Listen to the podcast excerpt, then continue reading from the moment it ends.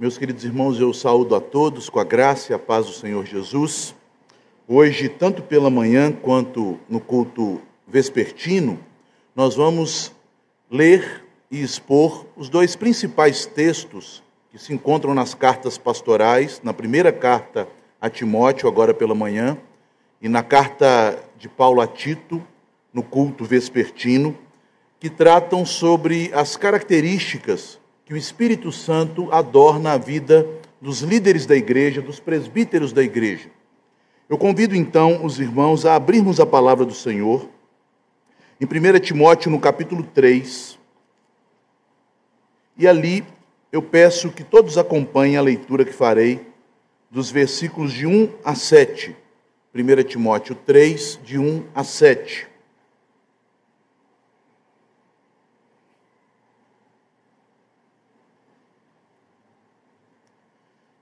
Assim diz a palavra de Deus: fiel é a palavra. Se alguém aspira ao episcopado, excelente obra almeja. É necessário, portanto, que o bispo seja irrepreensível, esposo de uma só mulher, temperante, sóbrio, modesto, hospitaleiro, apto para ensinar, não dado ao vinho, não violento, porém cordato, inimigos de contendas, não avarento, e que governe bem a própria casa, criando os filhos sob disciplina, com todo o respeito, pois se alguém não sabe governar a própria casa, como cuidará da igreja de Deus? Não seja neófito, para não suceder que se torne soberbo e incorra na condenação do diabo. Pelo contrário, é necessário que ele tenha bom testemunho dos de fora, a fim de não cair no opróbrio e no laço do diabo. Oremos. Senhor Deus, Pai bendito, nós sabemos, como declara o teu santo apóstolo, que ninguém é suficiente para estas coisas. Contudo, ó Deus, ao lermos esta lista de atributos, de predicados, de várias características que adornam a vida daqueles homens que o Senhor chama para liderar a tua igreja, nós reconhecemos que estamos lendo aqui a respeito da obra do Espírito Santo no caráter, no casamento, na família e na vida de um homem de Deus. Por isso, ó Deus, livra-nos de tomarmos a tua palavra com intenções carnais e legalistas, para atarmos fardos pesados e assim impormos isto aos homens. Mas ensina-nos, Senhor, a ler este texto da Escritura como toda a Escritura deve ser lida, como parte do Santo Evangelho da Graça, que não apenas concede o perdão dos pecadores através daquilo que Cristo fez por nós, mas também aplica pela graça, pelo poder do Evangelho operando em nós, pela ação do Espírito Santo, a renovação do nosso homem interior, segundo a imagem daquele que nos comprou, Jesus Cristo. Dá-nos, Senhor, o Espírito do Teu Filho, para compreendermos esta verdade, para identificarmos no meio da Tua igreja aqueles a quem o Senhor tem dado esta aspiração santa, este desejo santo, e para, ó Pai, que estes homens do Senhor sejam ousados em sua fé, buscando a graça do Senhor, a fim de que o Senhor os adorne com estes dons que o Senhor mesmo promete.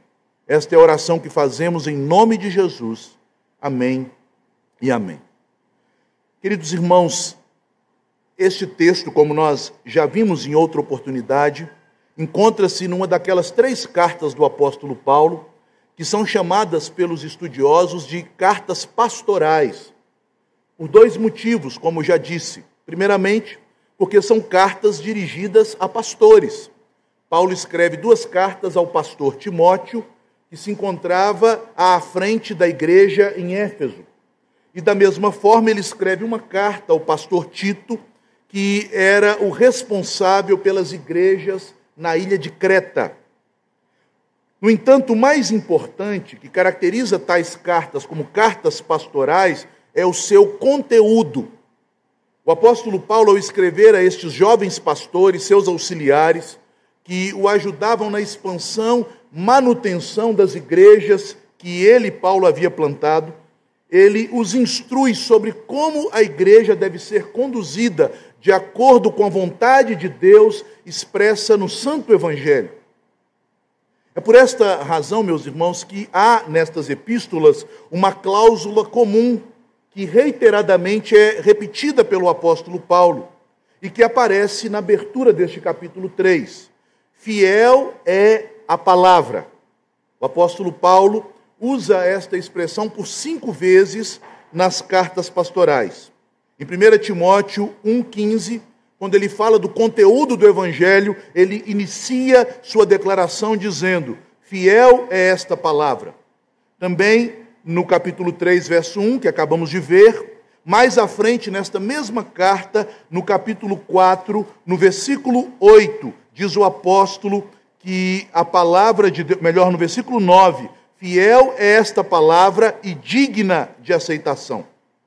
E também na segunda epístola, no capítulo dois, no verso onze, e na carta escrita para Tito, no capítulo três, no versículo quatro.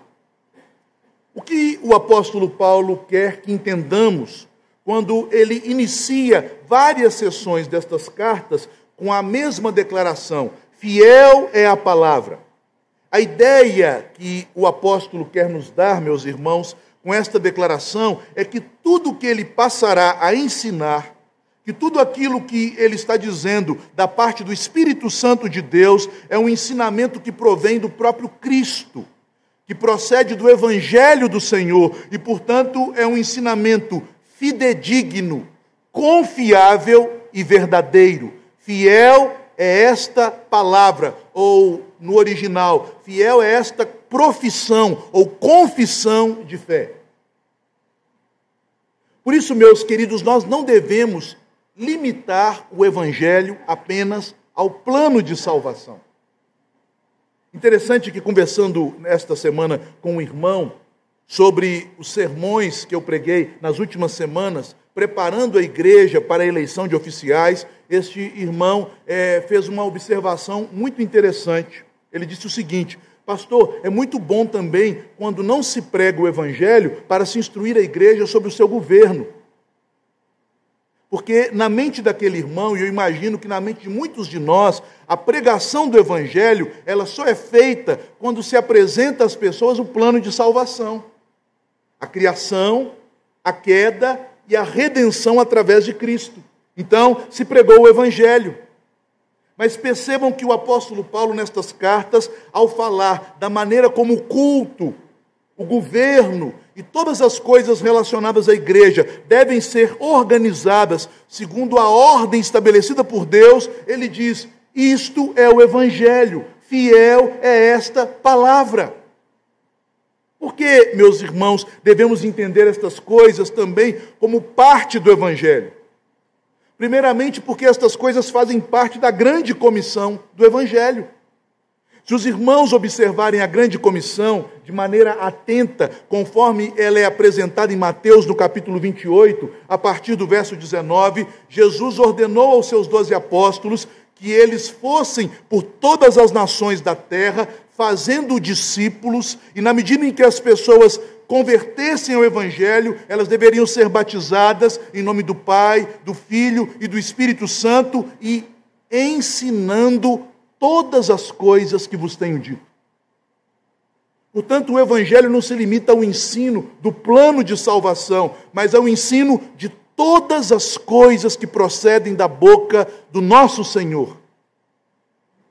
E a razão disto, já que eu dei esta primeira prova escriturística, e agora eu quero dar uma segunda prova teológica, a razão de que estas questões que nos parecem, à primeira vista, meramente administrativas, ligadas à condução da igreja, a razão delas serem também o Evangelho, é porque o Evangelho nos fala da vinda de Cristo ao mundo, para viver uma vida perfeita, para se oferecer na cruz a fim de nos salvar, nos redimir dos nossos pecados, mas que este que morreu também ressuscitou, subiu aos céus, enviou o seu Espírito para que nós sejamos cheios da sua glória, para que ele seja formado em nós, em sua igreja.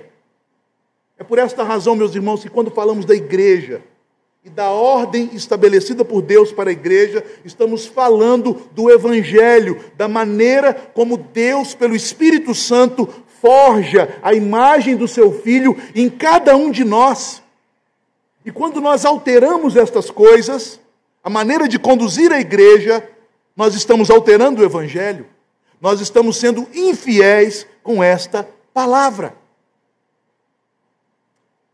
É por isso, queridos irmãos, que a ordenação da liderança na igreja, uma liderança que representa Cristo, e mais do que representá-lo, uma liderança que espelha a imagem de Cristo para que os outros, pelo modelo e exemplo de Cristo na vida de irmãos mais maduros, mais experimentados pela graça, sejam também conduzidos cada vez mais a Cristo. É por esta razão que é um ponto tão importante do Evangelho, a maneira como a igreja cultua, a maneira como a igreja é governada. Fiel é esta palavra. O apóstolo Paulo, então, nestes versículos que lemos, nestes sete versículos, nos traz aqui algumas características que devem adornar a vida dos líderes da igreja cristã. Primeiramente, no versículo um, nós temos uma introdução em que ele diz: se alguém aspira ao episcopado, excelente obra almeja. E esta é a característica primordial. Ninguém pode chegar à liderança cristã por constrangimento, como nos alerta o apóstolo Pedro em sua primeira carta, no capítulo cinco, a partir do verso um. Mas isto deve proceder de aspiração. A palavra original significa um desejo sincero do coração.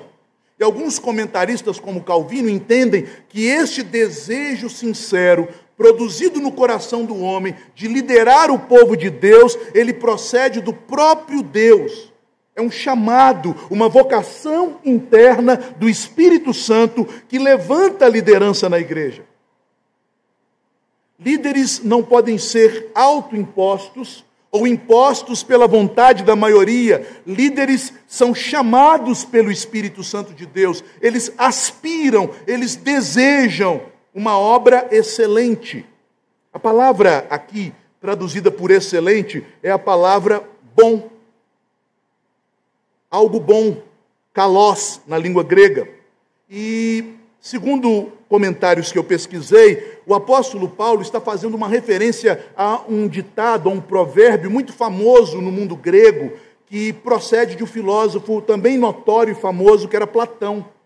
Platão, ele dizia que todas as coisas boas, todas as coisas excelentes, são coisas difíceis. Tudo aquilo que o homem almeja, que é belo, que é verdadeiro, que é bom, é igualmente difícil. Portanto, desejar coisas boas e excelentes, coisas belas e verdadeiras, é algo que procede de Deus e é implantado no coração do homem pelo próprio Deus, que é a fonte de tudo aquilo que é bom, de tudo aquilo que é belo, de tudo aquilo que é verdadeiro.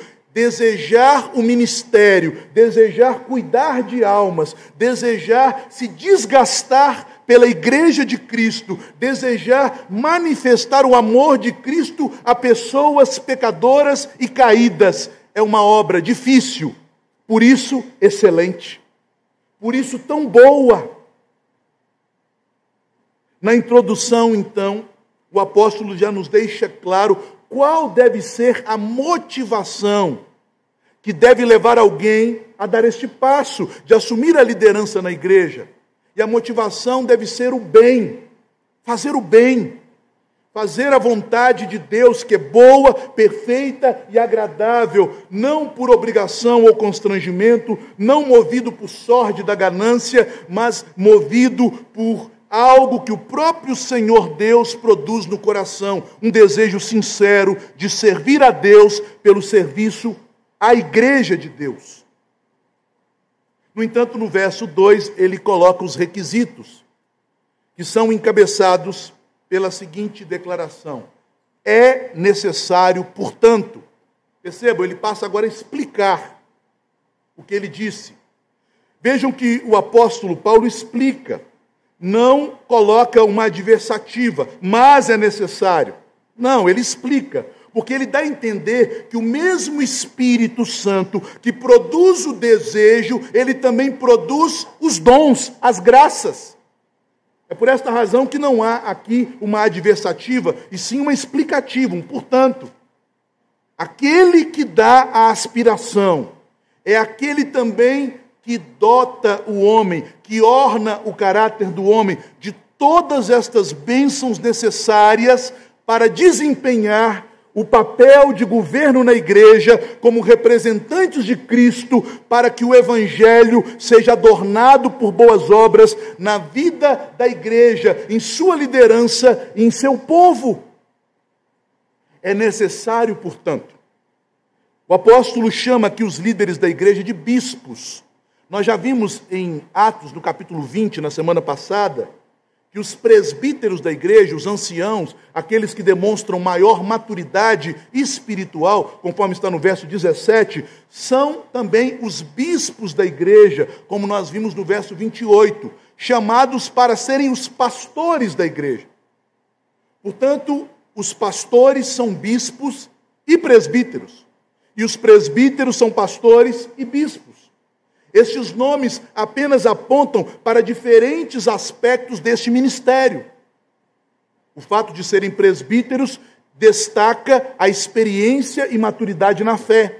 O fato de serem pastores destacam a tarefa a cumprir, que é conduzir o rebanho, que é proteger as ovelhas, que é alimentar a, a, o povo de Deus com a palavra.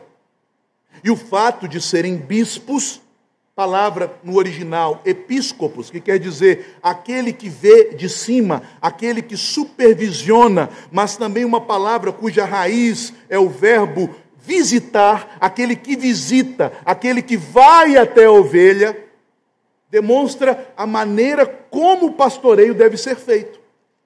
De perto, acompanhando, andando junto.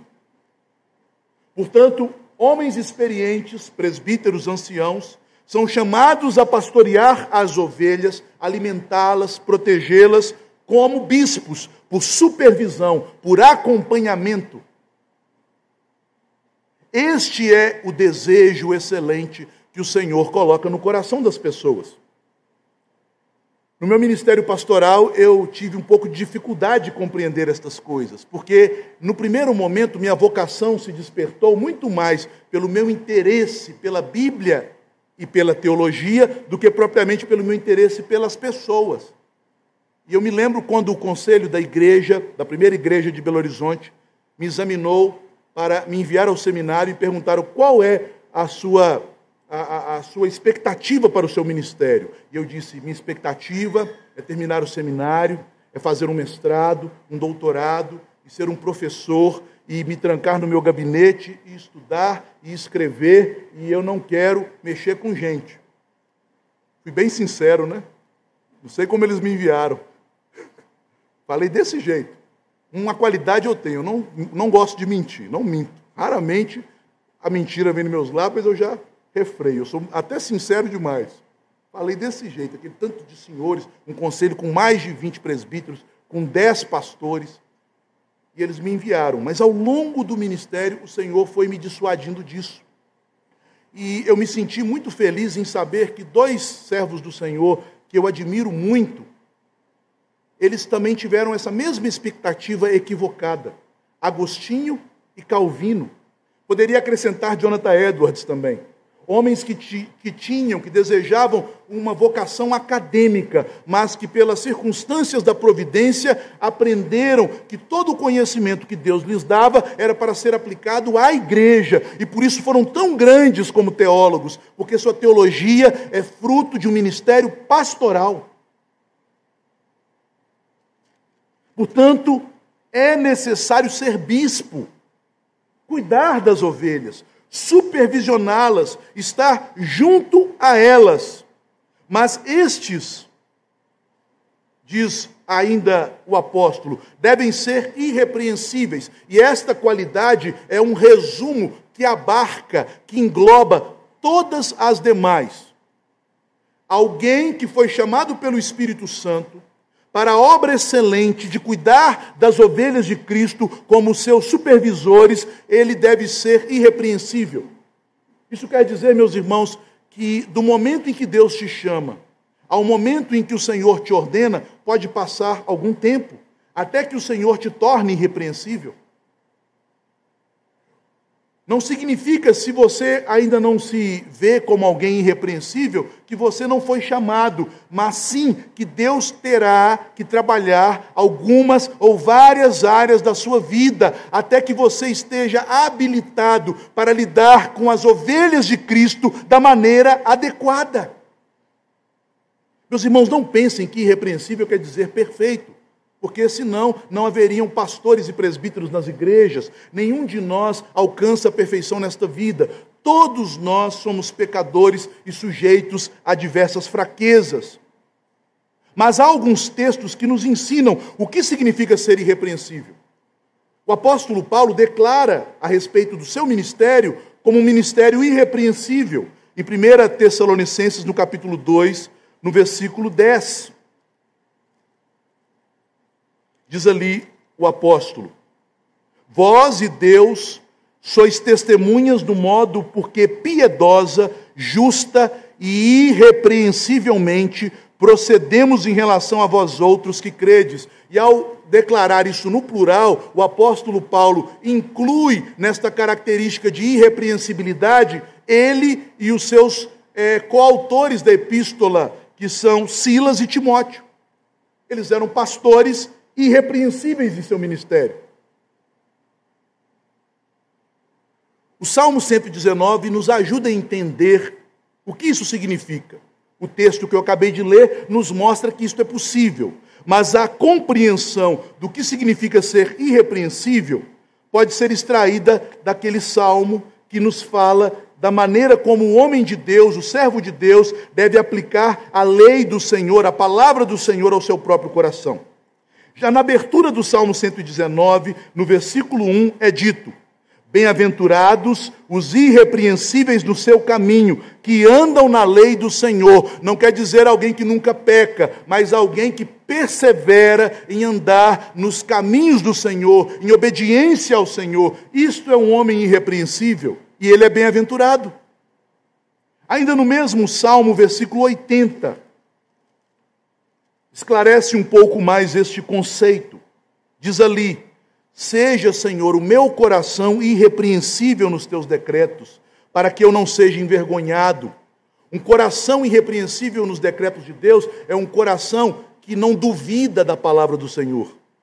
Um coração que não duvida das verdades, da doutrina e do evangelho, da lei do Senhor, que está maduro, sem crises internas, sem dúvidas internas. Meus irmãos, quantas lideranças têm sido colocadas na frente da igreja que não são irrepreensíveis no seu coração, que trazem dúvidas?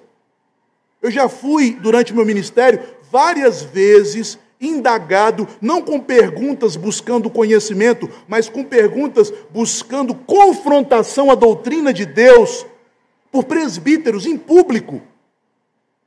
Pastor, essa coisa de guardar o dia do Senhor, eu não concordo. Eu já ouvi presbíteros falarem isso comigo. Pastor, esse negócio de eleição, de graça, eu não concordo com isso. Pastor, essas questões aqui, para mim, são legalismos. Então, um homem irrepreensível é um homem já maduro no conhecimento da doutrina. A verdade de Deus já moldou a sua mente, já tomou as cordas e as rédeas do seu coração. Ele não guarda dúvidas, ele não guarda é, ressalvas em relação à palavra do Senhor. Mesmo que ele seja imperfeito, ele guarda esta palavra em seu coração e reconhece que ela é a perfeita lei do Senhor. E finalmente, ainda no Salmo cento e dezenove, o versículo cento e trinta e cinco, embora não cite a palavra irrepreensível, ele nos dá a ideia do que é uma pessoa irrepreensível. Diz o salmista, desculpe, versículo cento e trinta e três, firma os meus passos na tua palavra e não me domine iniquidade alguma. Resumindo, uma pessoa irrepreensível é um crente maduro que tem conhecimento claro da palavra de Deus e guarda esta palavra em seu coração, que busca guiar os seus caminhos somente pela palavra e que não é dominado por nenhum pecado, que não tem nenhuma área em que o pecado vença, não tem nenhuma área em sua vida em que o pecado ainda não foi controlado. Este é o homem irrepreensível que deve ocupar a liderança na igreja. Esta irrepreensibilidade se manifestará em algumas áreas, na família, no caráter e nos dons espirituais. E o apóstolo Paulo passa a elencar estas características.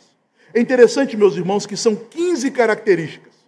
Nove delas falam do caráter, quatro delas da família e apenas uma de habilidade espiritual, de dom. Percebam como muitas vezes a igreja tem invertido isso, colocando os dons e as habilidades acima das características da vida íntegra, do caráter transformado e da vida familiar que é guiada pela palavra. Estas coisas vêm em primeiro lugar. Primeiramente, ele cuida de si mesmo, como o apóstolo Paulo disse aos presbíteros de Éfeso, conforme o registro em Atos. Em segundo lugar, ele cuida da sua carne, sua esposa, dos seus, seus filhos, e então da igreja. Vamos falar, em primeiro lugar, do caráter deste homem. Vejam, nove características. Temperante, alguém que não explode em ira, ira, mas controla a ira. Sóbrio, uma pessoa que pensa antes de agir, que não age de maneira intempestiva. Modesto, alguém que não é orgulhoso, vaidoso. Meus irmãos, eu sei que um certo pregador puritano, John Bunyan, ele declarou, quando alguém o elogiou após um sermão, isto é citado por Spurgeon, mas quem é, fez essa declaração na história foi John Bunyan, que o Satanás já tinha feito isso para ele antes, lá no púlpito. Mas uma pessoa modesta sabe receber críticas e elogios igualmente. Então, você pode tanto criticar essa pessoa, porque é uma ordem de Deus criticar uns aos outros. Nós devemos falar a verdade uns com os outros, devemos é, nos admoestar uns aos outros, devemos nos confrontar uns aos outros em amor, quanto também elogiar, porque isso também é palavra de Deus. Honra a quem honra. Então, proibir alguém de elogiar uma pregação, uma canção, porque isso pode tirar a modéstia, é ir além da Bíblia, é ser fariseu. Então, John Bunyan, para mim, foi um fariseu nesse ponto, né? Se o diabo falou, então já é mentira, né? Então a gente não precisa ouvir o diabo, a gente ouve a Bíblia. Honra a quem honra. Pastor, o sermão foi bom, me edificou. Pastor, eu vi o seu zelo hoje. Se a pessoa é modesta, obrigado. Pastor, hoje o senhor é, é, é, não fez o seu dever da maneira como deveria. Ah, de fato eu não fiz, me perdoe, eu vou melhorar. Pronto, isso é modéstia. O modesto, ele recebe tanto a crítica como o elogio de maneira equivalente, porque ele sabe que os seus defeitos procedem da sua carne, que suas qualidades procedem do Senhor, e ao receber glória, ele lança a glória de onde ela procede. Toda glória seja dada ao Senhor.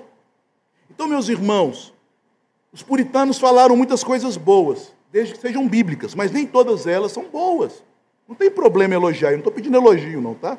Mas não tem problema, elogie, gostou do estudo do reverendo Endo? Reverendo, parabéns pelo seu esforço, que Deus continue te abençoando. A modéstia não vai permitir que haja orgulho, soberba. Modesto, continuando, hospitaleiro, uma pessoa que gosta de receber. Na época em que foi escrita a carta, era necessário que as pessoas perseguidas pelo Império Romano, perseguidas pelas autoridades judaicas, muitas vezes se mudassem de sua cidade, e onde elas iriam viver em outras cidades, sem dinheiro para se manter, na casa de irmãos, principalmente na casa dos presbíteros, dos pastores. As casas dos líderes devem acolher pessoas que necessitam. Então não pensem que a hospitalidade é simplesmente, também envolve, mas não é simplesmente nosso acolhimento social, nosso convívio social. Não, é principalmente a disponibilidade de abrir nossa casa para aqueles que carecem, para os irmãos que carecem. Um estudante, uma viúva, um necessitado da igreja, um desempregado. Então tem que ser pessoas dispostas a acolherem, hospitaleiros. Pulamos o próximo, não dado ao vinho. Não há uma proibição do uso da bebida alcoólica, mas há a proibição de tudo aquilo que domina. O vinho é geralmente colocado como o pior dos vícios no meio evangélico, mas o vinho aqui, ele é apresentado como uma metonímia, como uma parte que representa um todo. E este todo pode ser encontrado na exposição do sexto mandamento, não matarás. Tudo aquilo que prejudica a sua saúde, tudo aquilo que te domina, quer seja o vinho, o excesso de alimentação, o excesso de lazer, o excesso de mídias sociais, o excesso de trabalho, tudo isto demonstra um caráter sem moderação. Portanto, uma pessoa equilibrada, que tenha domínio próprio, moderada, não violento, que não reage de maneira violenta quando suas opiniões são vencidas, quando suas teses não são é, é, prevalecentes diante de um conselho. Nossa igreja se rege conciliarmente. Haverá divergências, haverá contraditório, haverá opiniões diferentes, e é necessário que cada um de nós saiba concordar com as diferenças, desde que estas não transgridam a palavra de Deus. Porém, cordato, e continua, inimigo de contendas. Uma pessoa cordata é uma pessoa de bom senso e que busca a paz. Sempre um pacificador. Há uma tendência em nossa carne e uma tendência que o inimigo implanta nas igrejas de gerar entre nós grupos, partidarismos, facções. O líder deve ser aquele que evita estas coisas. É por isso, meus irmãos, que eu tomei para mim a postura de, na igreja, manter uma equidistância de todos. Porque ou eu sou amigo igual de todos, ou não sou. Essa é a minha postura. E eu não vou mudar essa postura.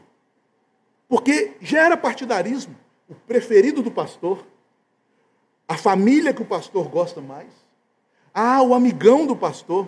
É óbvio que há pessoas que, pelo seu jeito mais terno, mais amigo, mais interessados pelo conhecimento da palavra, se aproximam mais. Eu, de maneira nenhuma, é, é, haverei de rechaçar isso. Pelo contrário, acolherei de bom grado, com muita alegria, porque o ministério pastoral é bem solitário. No entanto, meus irmãos, é perigoso quando uma liderança, ela mantém pequenos grupos de proximidade, de amigos, porque o diabo, o nosso terrível inimigo, pode gerar entre nós ciúmes, inimizades e dissensões. E o nosso papel é pacificar, não dividir, é unir e não criar barreiras entre as pessoas. E por fim, não avarento. Alguém que não tem o coração preso ao dinheiro, como o apóstolo vai falar ainda nesta epístola, no capítulo seis, no versículo dez. Uma pessoa que não seja cobiçosa de bens materiais. Uma pessoa que tenha um coração que idolatra os recursos financeiros, porque isto será para ele uma pedra de tropeço em seu ministério. Embora os presbíteros não sejam mantidos pela igreja, presbíteros avarentos prejudicam muito a igreja. Porque eles passam a ver a igreja como casa deles, ao invés de casa de Deus. Ah, isso é caro, isso não pode gastar. Meus irmãos, o que é caro para você não é caro para Deus, não. É diferente. A gente às vezes acha que a casa de Deus tem que ser um barraco, porque eu moraria num barraco. Que as coisas de Deus podem ser qualquer coisa, porque eu aceito qualquer coisa. Isto é avareza. Pessoas sovinas não estão aptas para estarem à frente da administração dos recursos da casa de Deus, porque o povo de Deus, a casa de Deus, deve ser adornada com aquilo de melhor que o Senhor nos proporciona fazer. Não foi assim no templo de Salomão? Não foi assim que Davi zelou pela casa do Senhor? Não foi assim que Deus exortou o povo por meio do profeta Ageu, conforme está lá na profecia de Ageu, no capítulo um, quando eles, ao invés de ornarem a casa do Senhor, eles ornavam suas próprias casas, faziam casas luxuosas, revestidas de painéis, enquanto a casa de Deus estava aos pedaços. Então, estas pessoas que têm a avareza, o amor ao dinheiro em seu coração, elas ainda não têm do Espírito Santo a graça para liderarem a igreja, principalmente para tratarem com os recursos da igreja. Em segundo lugar, nós temos os requisitos no que diz respeito à família, que aparecem no verso dois e depois nos versos quatro e cinco. No verso dois, o apóstolo diz apenas, esposo de uma só mulher, e esta é a parte mais controversa é, no que diz respeito aos requisitos familiares. O que Paulo quer dizer com isso? Alguns comentaristas entendem que o apóstolo Paulo está dizendo que naquela comunidade antiga, em que ainda haviam judeus convertidos que praticavam a poligamia, que estas pessoas polígamas estavam proibidas de ocuparem a liderança da igreja. Então apenas isso significa esposo de uma só mulher. Uma outra opinião é que esposo de uma só mulher significa um homem de uma mulher só, um homem fiel, um homem que ama apenas sua esposa e que não tem nenhum envolvimento extraconjugal. Uma terceira opinião, mais radical, que se baseia também nas opiniões do apóstolo Paulo, é, que são palavra de Deus, que se encontram em primeira Coríntios, no capítulo sete, é de que aqueles que são ministros, de que aqueles que são presbíteros devem ter apenas um casamento.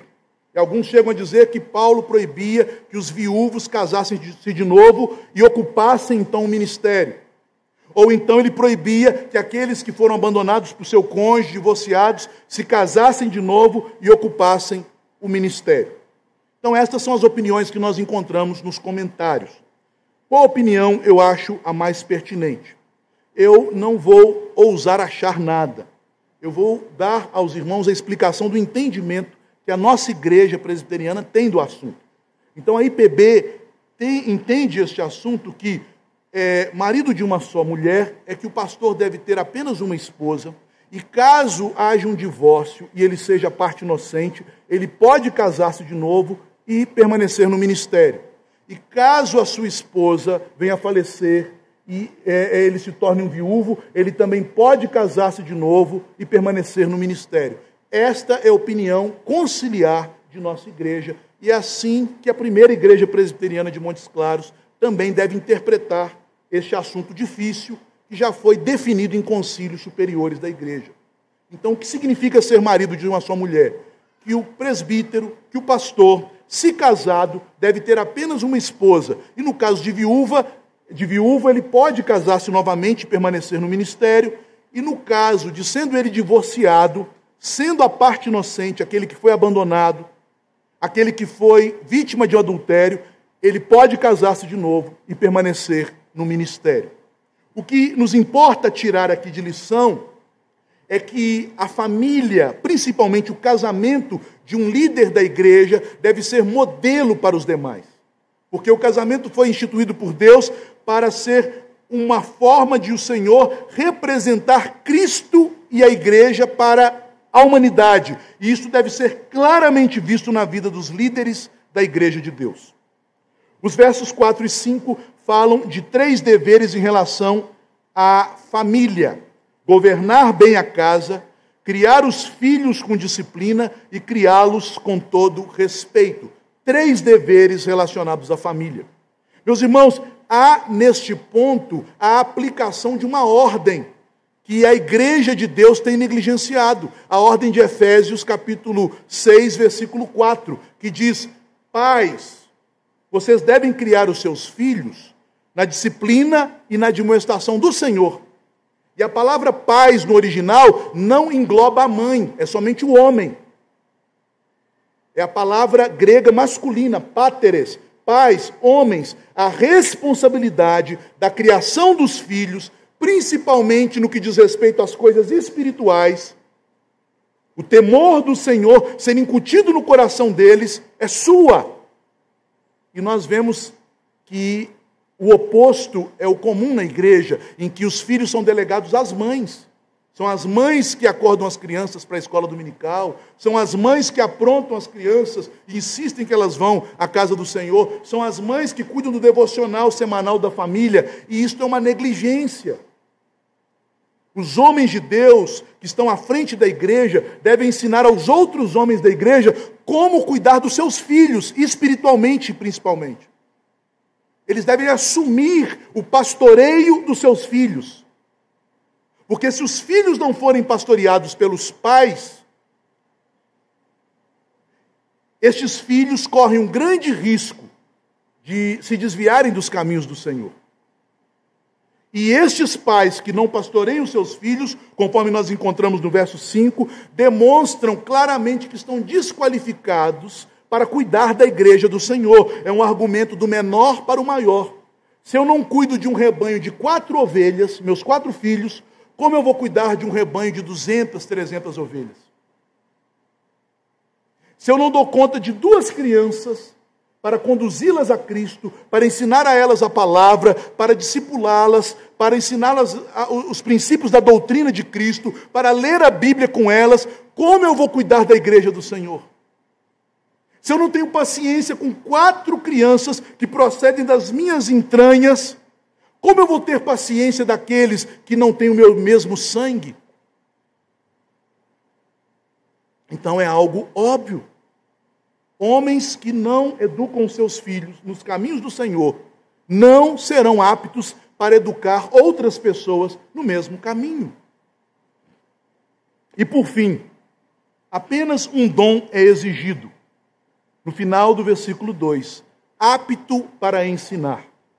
Os presbíteros precisam apenas serem homens da Bíblia, conhecer a Bíblia, meditar na Bíblia, absorver a Bíblia segundo as sãs doutrinas e transmitir a Bíblia, se necessário no púlpito, mas no dia a dia, no aconselhamento, na consolação, na edificação, em todas as circunstâncias, serem usados pelo Senhor, tendo a Bíblia em seu coração, para ensinarem o povo de Deus a vontade de Deus. Cuidando do seu caráter, cuidando de seu casamento e família, eles devem apenas exercer isto, aptos para ensinar. Encerrando o texto, os versículos seis e sete nos falam de perigos. Nós vimos a motivação no versículo um, nós vimos os requisitos a partir do verso dois a cinco, e os versículos seis e sete nos falam dos perigos que englobam o exercício do oficialato. Nestes dois versículos é mencionado o inimigo de nossas almas, o diabo.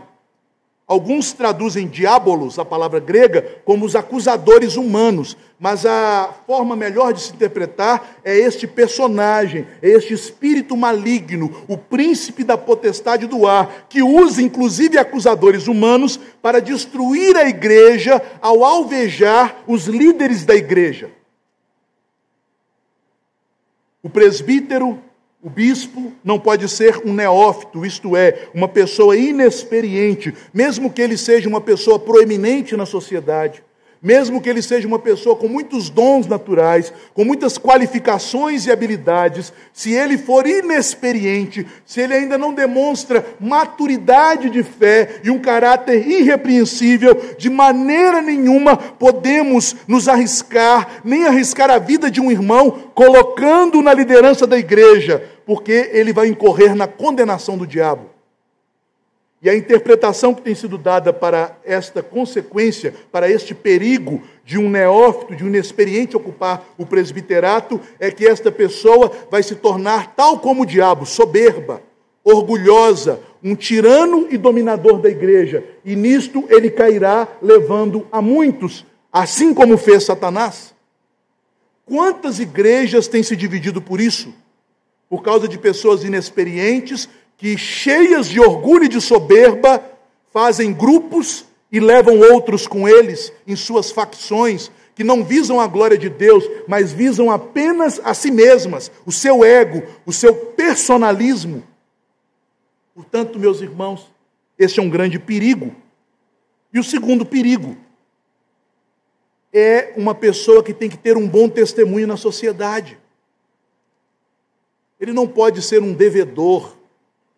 Ele não pode ser uma pessoa que está na igreja arrumadinho, com a sua roupa social, mas no fim de semana vendo o seu jogo de futebol, xingando o juiz de palavrões.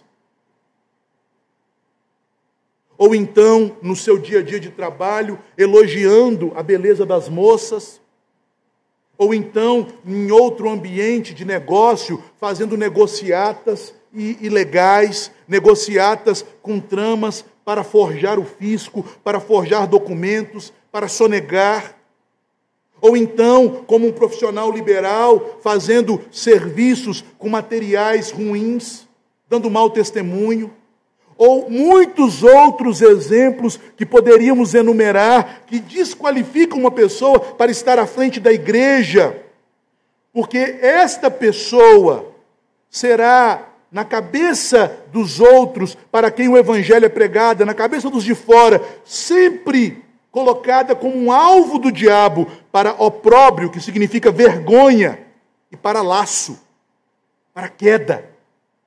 Ela envergonha o evangelho e, por fim, ela será laçada, trazendo ainda mais vergonha. Concluindo, meus irmãos, já que o sermão se delongou um pouco, eu quero fazer algumas breves aplicações. Em primeiro lugar, estamos pregando aqui o evangelho. O evangelho também nos fala de Cristo vivendo em nós, adornando nossa vida com as boas obras produzidas em nós pelo Espírito Santo. E para que isto seja feito de maneira mais célere, efetiva, eficaz, é preciso que tenhamos uma igreja bíblica e saudável. Isto passa pela liderança da igreja, uma liderança de acordo com a vontade do Senhor, que espelha Cristo para o povo de Deus, a fim de que o povo venha refletir a glória de Cristo. Uma segunda palavra, para aqueles que haverão de submeter ao pleito, como candidatos a presbíteros desta igreja. Meu irmão, se você aspira ao episcopado, você aspira a algo excelente. Isso vem do Espírito Santo.